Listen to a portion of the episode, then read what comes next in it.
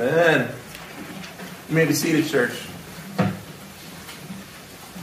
Man, man, that was fire. Amen. Amen. Come on. I am stoked to be up here with you guys today. I got to uh, I got to go spend a little bit of time on retreat this week with some pastor friends of mine away and for a few days, and we got back uh, late Friday and just kind of getting back in the swing of things. And and I'll tell you guys, I know this sounds cheesy, and so you can roll your eyes, but I, I just I mean it. So it's you got to deal with it. Being away from you guys, even just for a couple days, it just it just like brings joy to my heart to be together with my family. I love you guys. I love being together. It is a joy to worship together today. And I'll tell you guys, I feel I stand more on that today on a weird Sunday, right? Where like there's a COVID surge going on and, and, and, time is wild, and there's probably more of us at home right now than there are like in the room, like either watching this online right now or watching it later. Uh, and, and I still just go, man, to me, that makes me that much more appreciative of the privilege it is to be together and, and to worship our Lord. So thank you for being here. Thank you for joining us today. We're going to be continuing our series in Acts. If you guys want to turn over to Acts 20. Uh, while you're turning there, I am supposed to really quick r- remind you guys again about the core team class. I'm going to be leading us through that starting the first Sunday in February. They'll be in this room at 4 p.m. Don't worry, we will take off the week of the Super Bowl because we take idolatry seriously, but we're not like crazy. You know what I'm saying? Like, we make some allotments. I'm just kidding. but we will, we will take that Sunday, the Super Bowl off. But Sundays at 4 p.m., six weeks in this space, I'm going to be walking us through just just honestly, guys, some of my and the elders, some of our hearts for what it looks like to be a church. What is it that we're hoping and praying and desiring? Would, what fruit would be born in the life of each person who plugs themselves into the life of Emmanuel Church? And so it'll be a really refreshing time in this space, 4 p.m. on Sundays. Please sign up for that. Even if you haven't yet uh, decided to commit to the core team, and it would just be a great way to get to know your pastors a little better, to get to know a little bit of the vision and thought behind this church a little bit. We would love to have you guys. So this space, 4 p.m.s, 4 p.m.s, 4 p.m. on Sundays, starting the first week in February. Um, okay, so Acts chapter 20, we're continuing our series. If you uh, haven't been with us, if it's your first time visiting, hey, we're glad you're here. Don't worry, uh, we are jumping into the middle of something, but it, you'll be able to catch up really quick. So, in this point in Acts, we are in what's called the third missionary journey. So, the second half of Acts highlights these three missionary journeys Paul goes on. Uh, the Apostle Paul leaving out of his home base in the church at Antioch and planting churches all over the Roman Empire. Last week, we finished out what scholars call the Ephesian scene. So, next time you want to sound like just really theological, when someone has, What are you talking about church? That? Well, you know, we finished out Paul's treatise, The Ephesian scene, and they'll be like, dang. Okay. Uh, but anyway, we, we, finished out that part. Paul spent uh, almost three years of his third missionary journey hanging out in the city of Ephesus. So I have a map here that shows the route of the third missionary journey. There it is. Uh, and I know for, from where you guys are sitting, especially if you're online, you probably can't read that right. But on the far right there, kind of the top, that's where Antioch is. That's where Paul sets out for all of his missionary journeys. And then can you click on the one that circles Ephesus for us? That's where Ephesus is. So Paul spends a good two and a half years in this particular place. This is on the tip of modern day, what we call Turkey, right? What they called Asia Minor in the days of the Roman Empire. And in the time Paul spends here, his ministry becomes so influential and there's so much traffic coming in and out of Ephesus that the text tells us that, that all of Asia, all of that region that we call Turkey, ends up getting access to the gospel just through people coming in and out of the Ephesian church, which is wild. While Paul is there, the Spirit finally gives him some clarity on how he's going to finish out this journey. Paul, or God kind of gives Paul some clarity on what kind of the next steps for his life are. And what he outlines is he's going to cross over the Aegean Sea here and head into what we call Greece, what they called Macedonia. And he's going to visit afresh all these churches that he planted on the second journey and then make his way back to Jerusalem before setting out on the, the, the, most, the largest missionary journey he's ever planned. He wants to hit the next frontier and cross over to Italy and visit Rome. Those are the kind of the plans he has in place heading into Acts chapter 20. Well, these kind of blow up when there's a riot in Ephesus uh, that ends up almost getting some Christians killed. It's pretty intense, right? And, and in, in the course of this, Paul has to leave Ephesus kind of in a hurry. And this is where our text picks up. So, Acts chapter 20, starting in the second verse, we read this. When he had gone through those regions, these are the regions he planned to see, all through Macedonia or Greece, and had given them much encouragement, he came finally to Greece. There he spent three months. And when a plot was made against him by the Jews as he was about to set sail for Syria, he decided to return through Macedonia. Sopater the Berean, son of Pyrrhus, accompanied him. And of the Thessalonians, Aristarchus and Secundus, Secundus instead of Firstus or Thirdus, uh, and Gaius of Derbe and Timothy, and the Asians, Tychicus and Trophimus, and these went on ahead and were waiting for us at Troas. But we sailed away from Philippi after the days of unleavened bread, and in five days we came to them at Troas, where we stayed for seven days. Now I'm going to keep going. There's an actual narrative we're going to grab here, but I wanted to grab that chunk because I feel like that kind of helps us set the space for this narrative. We're in, in what is essentially a, tra- like this is like Paul's version of his travel vlog. Like this is the travel narrative of him finishing out this third journey. And so, what we just read is that whole chunk over there in the middle of the map of him visiting all these places and making his plans to head back to Jerusalem. But instead, because of plots against him, he makes his way back the way he came, and they end up in Troas. Can you, can you throw me the map where we circle Troas? The third one? Boom. This is where our, narr- our the main chunk of our narrative today is going to take place. Paul has essentially, at this point, completed his third missionary journey. He's now on his way home with a whole bunch of friends, trying to make his way to Jerusalem to celebrate the feast days and then set out on what he's planning as his fourth major missionary endeavor to head to Italy and bring the gospel to Rome. Our narrative is going to, it's just, it, it's going to take place in Troas, but, but it's important for us to know this piece today before, before we pray and get into it. There's going to be a pretty wild miracle in this text but the thing we're actually going to talk about, I think, is that this text is pretty just indicative of how the community of the early church operated, which really is what we're going to get into today. We're going to take a few minutes to talk about how the Bible describes community, the family of the church, the community of Christ, the gathering of believers. You know, whatever phrase you want to put around it, what, we're going to see today is a really cool window, really cool picture into how the early church related to one another. What their friendship, their brotherhood, their sisterhood looked like. And I think we're going to see a couple key points in this. We're going to see that the, the, the community of Christ in, in the Bible is incredibly diverse. We're going to see that the community of Christ spends sacrificial amounts of time with each other. And we're going to see the community of Christ gathers around the gospel of Christ and the spirit of Christ. And all of that, I think, is going to bring us to a place today that just what I think is a simple truth, which is simply just this the community of Christ is worth your time and your effort because the mission of Christ is worth your time and your effort. If you're a note taking type person, I just gave you the outline. you're like, why didn't you put it on the screen? I would have written it down. um, we're going to read the rest of this narrative, and then I'm going to pray and we're going to jump into it. So, so we're picking up Paul and all his buds traveling with him have landed at Troas and they're going to hang for a little while.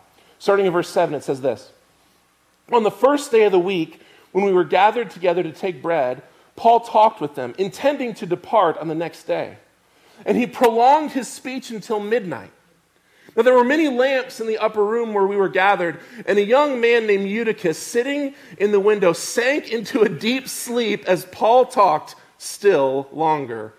And being overcome by sleep, he fell down from the third story and was taken up dead.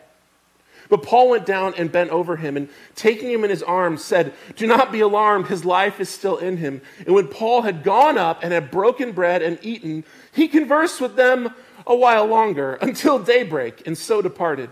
And they took the youth away alive and were not a little comforted. But going ahead to the ship, we set sail for Assos, intending to take Paul aboard there, for so he had arranged, intending himself to go by land.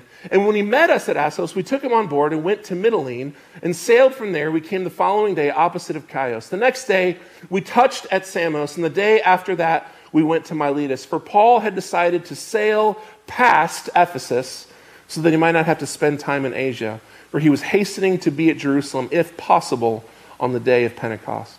And this, beloved, is the word of the Lord. Pray with me. Father God, this morning as we take these few minutes to be in your word, we ask, Lord, that you would speak to us as our hearts actually need. I pray, Lord, that you would meet us in this story, that you would reveal a bit of your heart for your church, for your world, for us. Pray that we would have open eyes and open ears to be receptive to hear from you today. And Lord, above, above all of this, God, I just pray that as we leave this space today, each one of us will have heard from you what our heart needs, that we'll leave here encouraged and challenged in you. We love you, Jesus. We trust you for this work. So we pray it in your name. Amen. So we have the scene, and I kind of have already told you where we're going with this, right? We've got this kind of wild miracle narrative. And I think that's the reason this one gets chosen, right? Like, we're, we're in a chunk that's really just in a paragraph summarizing months of travel. We went here, we went here, we went here, we went here, we went here on our way back to Jerusalem. And in the middle of that, he gives us one narrative. And I think the reason this one got picked is because the dead kid. You know, I mean, that's a little bit of like a highlight that you're like, hey, you, let me tell you what happened at Troas. But I think the reason we get this story, apart from the miracle piece, is that this really is indicative of how commun- of what it looked like during these travels. Paul is going back and visiting communities where he's already done ministry for a long period of time. He makes his way back down the Macedonian and Greek coast, all the way down, it says when it made their way to Greece. He made his way back to Corinth, you know, Corinthians, like where those, that church is. He spent three months there hanging and then makes his way back stopping city to city, encouraging the believers, spending time with them. And I think we really get this picture here of what that looks like. By the time Paul makes his way back to Troas, he's got a whole like party of companions with him from all of his journeys. And again, I know most of these like names and titles just don't mean much to us, but if you sit down and actually piece them together, what you'll see here is that the people following Paul are spread out from all of his journeys. There's people from his first missionary journey. There's people from his second missionary journey. People he just met. People who are Jewish by birth. People who are Gentile by birth. People who are Roman citizens by nationality. People who are Roman subjects. People who are of Greek culture, Roman culture, Jewish culture. People who are educated and wealthy. People who are poor and tradesmen. They all come together in this fellowship of folk hanging out with Paul, making his journey. And that's the people that are hanging out when we get to our text. They've gone ahead of him. And when Paul makes his way to Troas, they all sit with the church in Troas for a week hanging out. And I love this scene. I love this scene because this is one of those scenes that really easily translates to our faith experience. It's the night before Paul has to leave. You can imagine that day, right? Hey guys, I really have to head out in the morning. It's been so good to be with you guys, but I'm I'm hitting the road. And so and so the church are getting together going, well, let's hang out tonight. Let's do dinner tonight. Let's get everyone in the house tonight. And there is something about that that just, just connects, right? Like there's not a huge amount of translation that has to be done for us to imagine our own small groups or gospel communities. The last night of a mission trip before you head home. The, the first night of a retreat when you all decide to stay up late and just share your hearts together. You know, there's something about this where we're able to go, yeah, I've had that moment. I've had that moment. Maybe it was a missionary in town or some brothers and sisters in Christ in town, or I went on this cool retreat or whatever it was, or just Thursday night Bible study and it was just good and we just lingered. Like we, we've had that moment, and I think that helps us connect to what's going on here. A group of brothers and sisters in Christ hanging out in the living room way later than is responsible for grown adults to hang out in the living room. Like that's the story, right? And, and, and I think there's a piece of this that like really does just kind of grab a hold of, of the main point of this text, and it's this the community of Jesus is literally a joy to be together. It's a joy to be together with the community of Jesus. So much so that they linger longer than is responsible. This is, and, and again, I, I, I want to push on this and say, I'm guessing most of us have experienced this at least once in our faith journey, where you just delay breaking up the gathering. You just kind of drag your feet a little bit because it's just such a joy to be together. There's something about that, right? I, I, imagine the scene of like they're sitting there eating dinner and they've got Paul, and so they're asking him all their questions and he's digging through scripture. You know, it's not often that you have like the PhD trained rabbi hanging out in your living room, and so they're asking him questions, and at some point he goes, Man, guys, it's getting super late. I really do have to like head out in the morning. And they're like, Yeah, yeah, yeah, for, for sure, for sure. We get it, man. Hey, look, I have work tomorrow, for sure. Anyway, really quick before you go, will you give us that part from Jeremiah again about like how that connects to Christ? And Paul's like, oh, yeah, dude, this is good. Here, here, here, let me talk to you about this. And then, like, an hour later, he's like, hey, guys, I, I actually really do have to get going, right? Like, it's pretty late. Like, yeah, yeah, for sure. Me too. I have work tomorrow. Hey, everyone, let's pray over Paul real quick before we break this thing up. And then, like, 20 minutes later of prayer, you're like, hey, really quick, you know, Tajik has mentioned this real quick. Can you, can you tell us that really? And it just, you just keep going and you keep going until the kid dies. That part's kind of rough. Uh, this scene is, is tragic, and I shouldn't make light of it. But I do think this is an important lesson for all of us to learn, which is that if you sleep through my sermons, God will kill you. and I'm looking at you, Father. I'm just kidding. but no, no, no. They're hanging out, they're staying up late, and this kid falls asleep. And by the way, like, we can't give him trouble for this. It's like one in the morning. He's been sitting, he's eaten a huge meal. He's in a warm, comfy house. He's leaning against the wall. There's candles everywhere. The mood lighting's right. Paul's just droning on about Jeremiah. And he's just, and he falls out a window and dies, which is so intense and so sorrowful. Except that Paul walks outside and, in the power of the Spirit, resurrects the kid. Which, in and of itself, you're just like, dang, God resurrects the dead. Like, that's insane. But what's wild to me in this story, because again, this is not our first rodeo with miracles and acts, right? What's wild to me in this story is that their response to a kid dying and being resurrected is, hey, that's wild. You want me to like get out some finger food? Like, should we eat? Yeah, we should definitely eat. And they go back inside and just keep Keep being together. Like that's the cue to bust out the refreshments. And they keep hanging out together until literally the sun comes up. And it's not, hey, I got to get some sleep. I got to leave early in the morning. It's, hey, my boat leaves in like an hour. We have to pack this thing up. And they finally pack the thing up and head out. It's such, it's such, on, on a weird way, right? Because we're talking about this miracle story. To me, this is such a relatable scene. Because I get this feeling. I've had those times on Gospel Community Night where, like, three or four people linger and you can just tell, like, this is a Holy Spirit moment and we're digging into something we need to dig into. And everything in my flesh is going, You have a meeting at 7 a.m. tomorrow. you know what I mean? I, I really do like, there's something about this text that just just resonates to, to, me. I mean, before we dig it, I have a couple points I want to get at, but I just want to I want to make sure we sit and just kind of this broad, simple truth of this text that when it comes to the body of Christ, the community of Jesus, our family as brothers and sisters in Christ, it is a joy to be together. It's just a joy to be together. We don't want to go home. We, we delay dispatching our gathering. We linger with each other because something about the fellowship just feeds our soul. You know what I mean? Now, before we move on, the GC leaders have requested that I do take a minute and give you guys some formal decorum for when you are supposed to leave a gathering of the believers.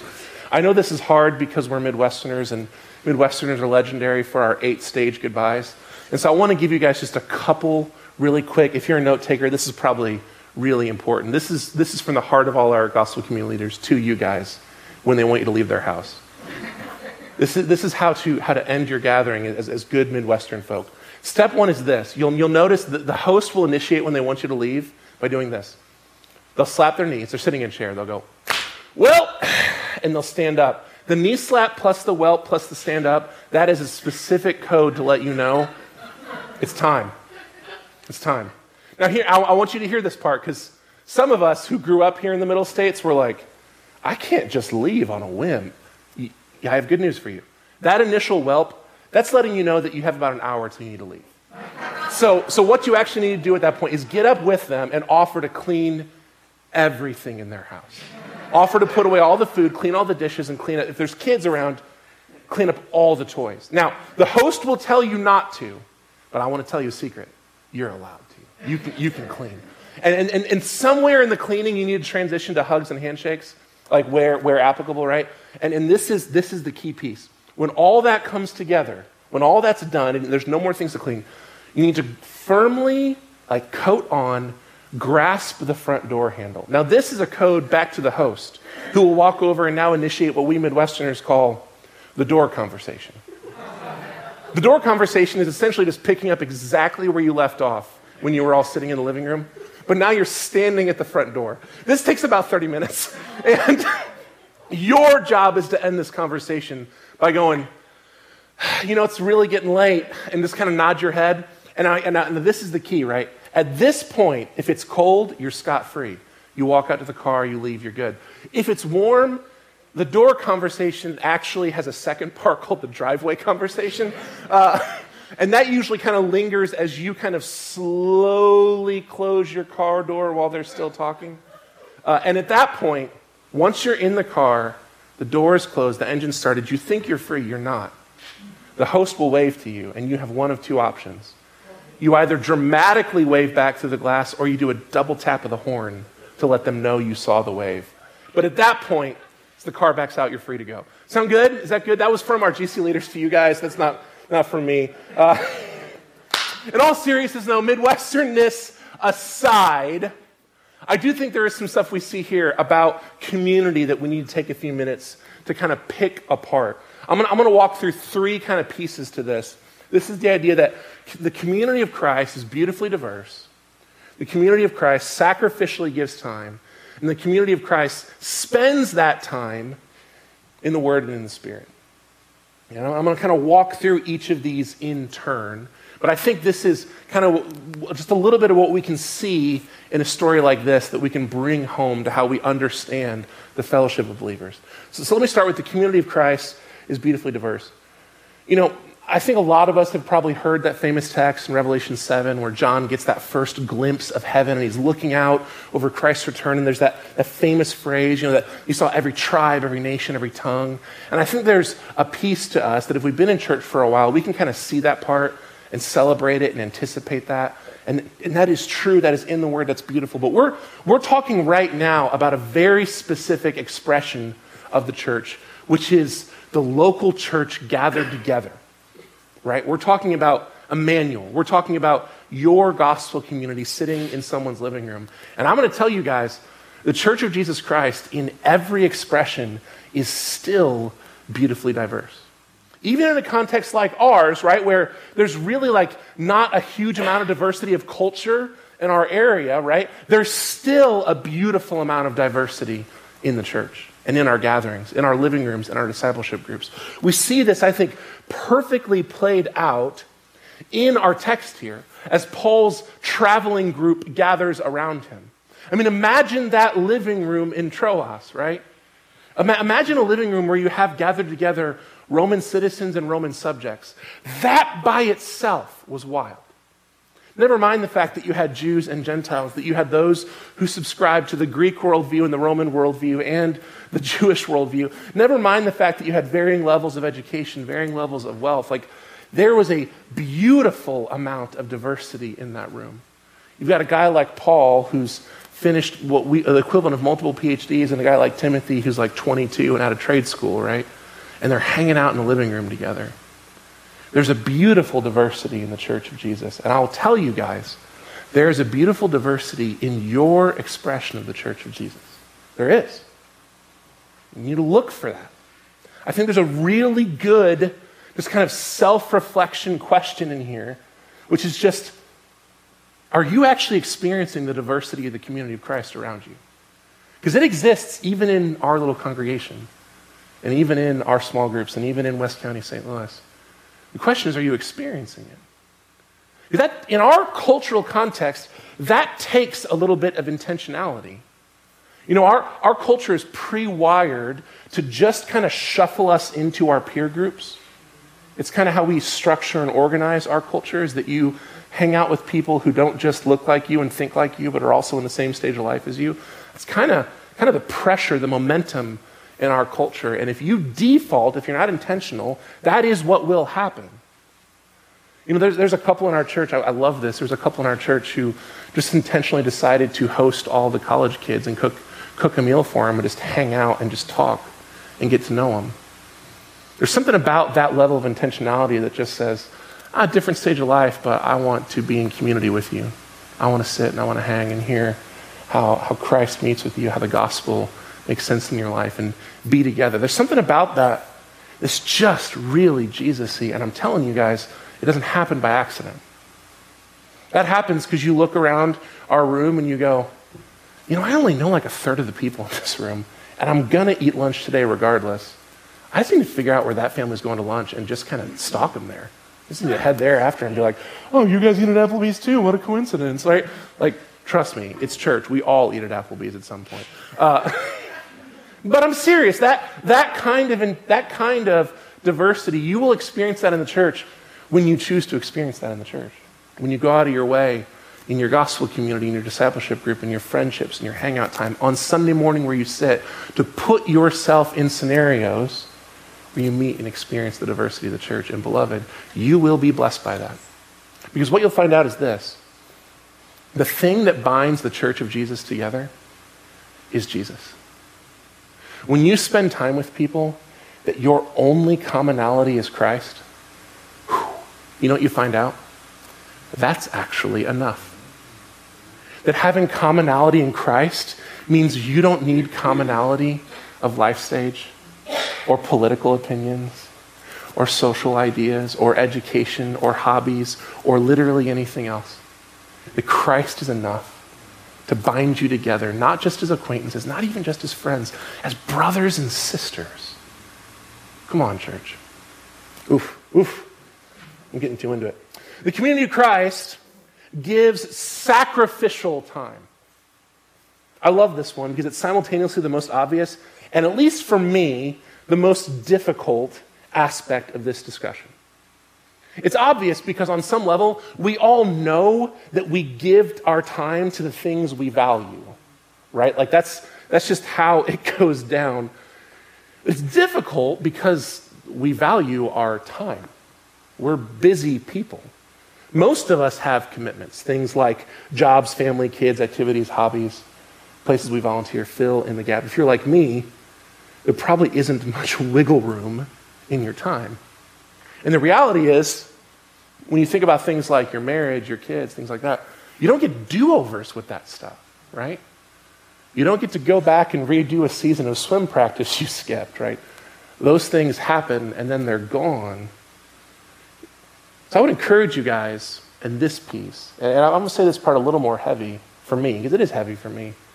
I encourage you guys to really think about this, because this one costs something. It costs something to be radically sacrificial with your time.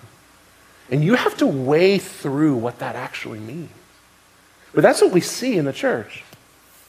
So we see in this text grown adults with responsibilities going, I know I have work in the morning, but I, I, I just got to be here for this.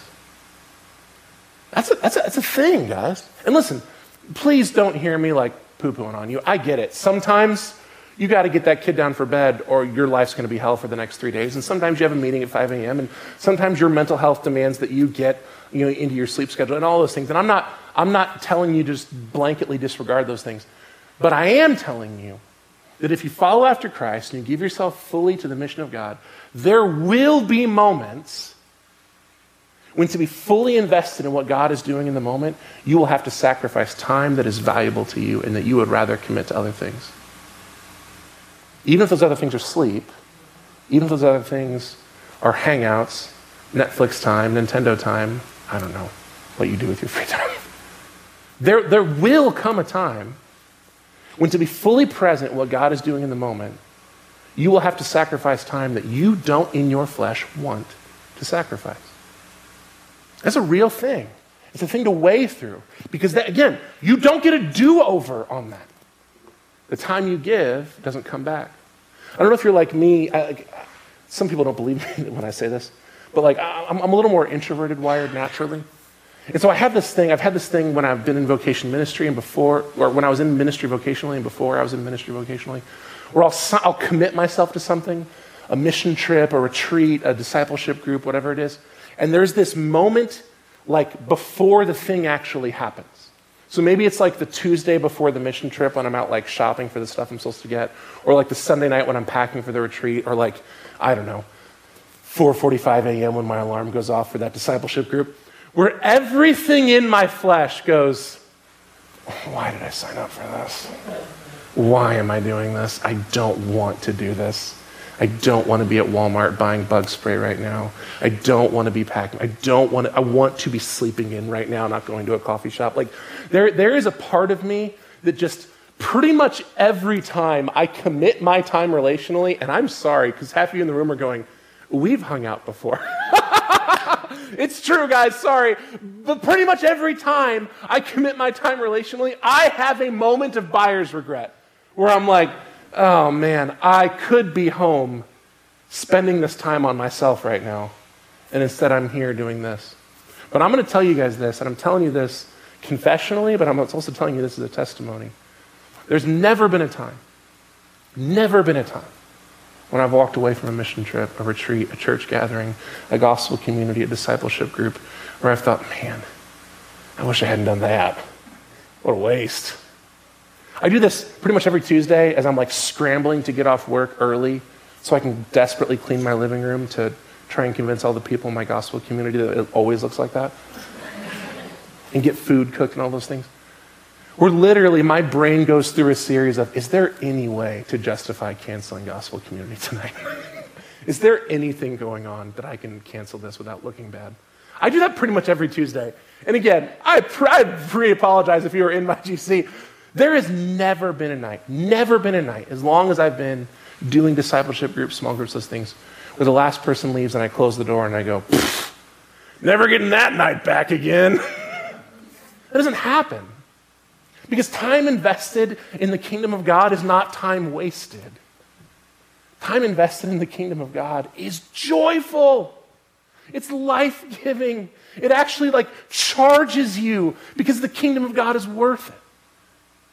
There's a perfect, I think, just self diagnostic question in this point, which really just comes down to do you sacrifice of your time for the sake of the kingdom? I know it's a yes or no question. You're not supposed to do those for like reflection questions. So maybe a better thing would be what time do you not want to sacrifice for the sake of the kingdom? Because we all have that. We all have those places where we just go, no, that one's mine. I really don't want to give that one up. I'd encourage, I'd encourage you guys to consider this. Consider this. Consider the time God has given you, the time that you don't get a do over on, the time that you don't get back. How, how worth it? What is the, what is the ROI for you putting that time into the kingdom of God, putting that time into the community of Christ. Third point, and I think this is important to, to bring that second point together. The community of Christ spends time intentionally, spends time in the Word, in the gospel, in the Spirit. Because here's the deal, guys, and I say this out of love. But the reason I can push you so hard to go, it is worth it the sacrifice time that you will never get back for the sake of the kingdom. It's because the time given over to the sake of the kingdom isn't just hang time. You know, I read this text about these guys sitting up till three in the morning, sitting up till daylight. And you know, the first thing that triggers in my mind is I go back to college at Lindenwood and sitting with my bros at Gingham's at 2 a.m., like eating pancakes, being irresponsible, and we have class at 8. Like that's that's where my mind first goes in this like, oh, they made themselves stay pulled an all-nighter. But here's the thing when I was doing that as an 18, 19, 20 year old, 22 year old, 25 year old, uh, that wasn't for the sake of anything important. That was for hang time with my guys. You know what I'm saying?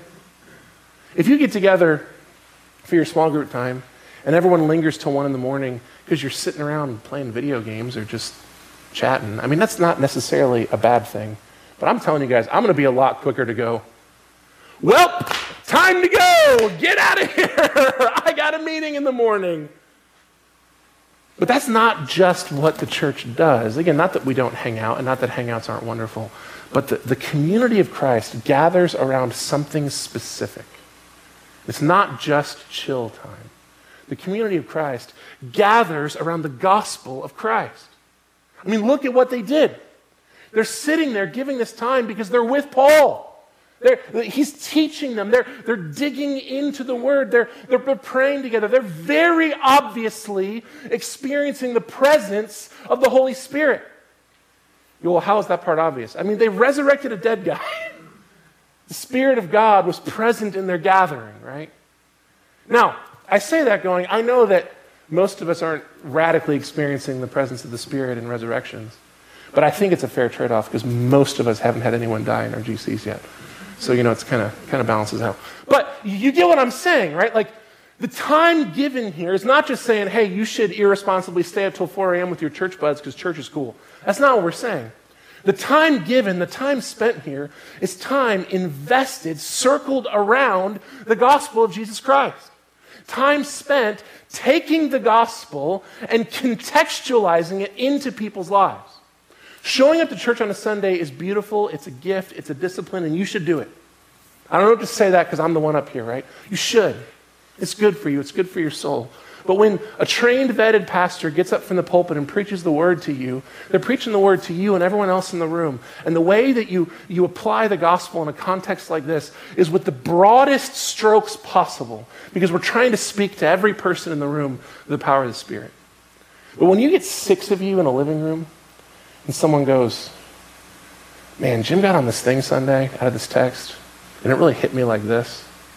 And all you're doing in that moment is zooming in and narrowly focusing and telling that, like helping that person think through and comprehend how the gospel applies to their life in that specific context. Beloved, that is gospel work. And it can't happen in a room like this. It happens around coffee, it happens in living rooms, it happens in Bible studies. And, and, and hear me on this. They're not just gathering around the Word to do a Bible study to learn facts so they can walk away going, I know more Bible trivia than I did before I walked into this space. It's not about just learning new facts, it's about contextualizing, applying the gospel of Jesus to your life right now.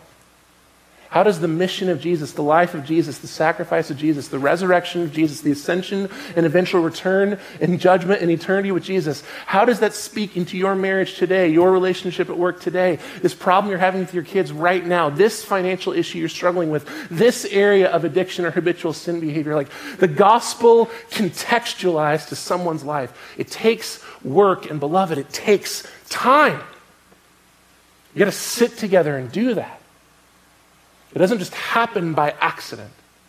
You won't just show up and hear good Bible preaching and 40 years later be awesome. You need disciplers. You need brothers and sisters in Christ who are willing to sit with you and call out your blind spots and call out your areas of weakness and sin and take the gospel like a scalpel and carve it into you to carve out the sin, the flesh, the idolatry that you love and don't want to let go of. That happens in the context of community. Because we gather together, we gather around the gospel. We don't just gather for hangs, although hangs happen. We gather around the gospel. And when you gather around the gospel of Jesus, beloved, the Spirit of Jesus will be present. When you gather in my name, I'm there. That's what he says. When we gather around the gospel of Jesus, the Spirit of Jesus will be present. This is a really good question, diagnostic question, reflection question for you in this. Do you gather around the gospel of Jesus with brothers and sisters in Christ? Again, you're like, it's a yes or no question. How are you? How are you making your gatherings together about the gospel? What does it take to turn a dinner with friends into the community of Christ? What has to happen to make that gathering centered around the gospel, contextualizing it. Do you even know how to contextualize the gospel? If someone sits with you over lunch and goes, I got to tell you something, I'm actually just massively depressed. I don't know what to do about it. What would it even look like for you to bring that conversation to the sufficiency of Christ, to bring the gospel to bear in that moment. Do you know how to do that? You're like, no. Good, you need more people in your GC. Someone will. but you get what I'm saying, right? Like, man, is, is, is, that, is that what our gathering looks like? Are we gathering around the gospel of Jesus? And if you're not sure, if you go, I don't know, I mean, maybe, a really good question is are you experiencing the Spirit in your gathering? Is He present? Is His presence palpable and knowable, seeable, hearable? You're like, that's a little, oh. I'm serious when I say that. Is the, is the Spirit, are you experiencing the presence of the Spirit in your gathering? If you're like, and it's a little too charismatic for me, I'm going to give you a little out on this. The Spirit is made known through His Word. And if you want the Spirit known in your gathering, it should probably be in the Word. It's a really good question. You're gathering around the gospel, you're experiencing the presence of the Spirit in your gathering. So, let me kind of bring this all together. Are we, are we spending sacrificial time with people whose only connection to you is the cross of Christ? And are you spending that time gathered around the gospel? Are you experiencing the Spirit of God together? Are you doing this often enough that it actually costs your schedule something? That you can actually look back on extra coffee days or grouchy kid days because you gave of your time enough, sacrificed for that, that it actually messed up your calendar. It's a good thought. Because I'll tell you guys, I'll tell you guys, and this is where we're going to kind of land this thing today. The community of Christ is worth it. The community of Christ is worth what it costs. And I'll tell you why.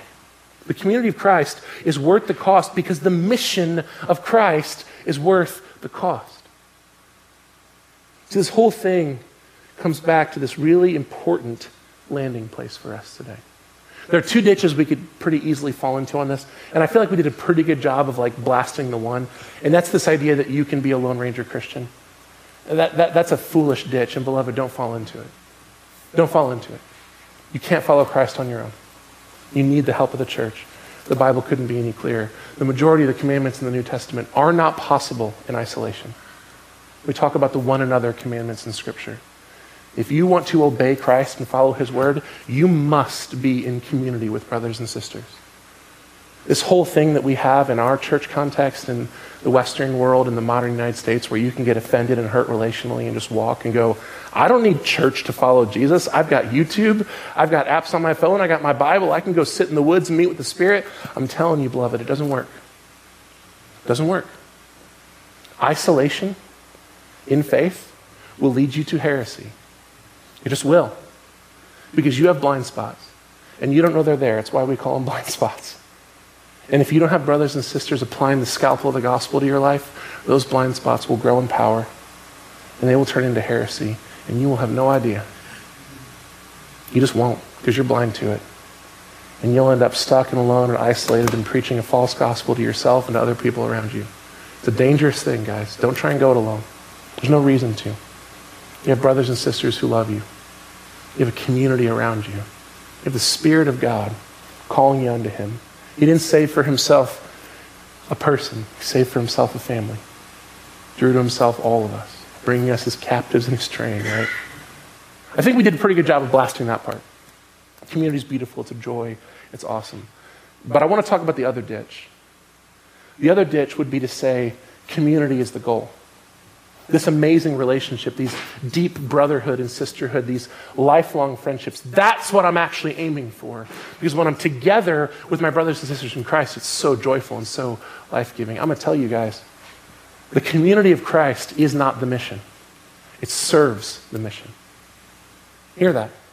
The community of Christ serves the mission of Christ. It is not the mission of Christ. The mission of Christ is to seek and save the lost, to, to glorify God through Jesus' accomplished work, to draw the dead to life, to bring sinners to salvation, to resurrect the dead and draw them unto eternity with Himself. It's not cool hangouts with your, with your buds.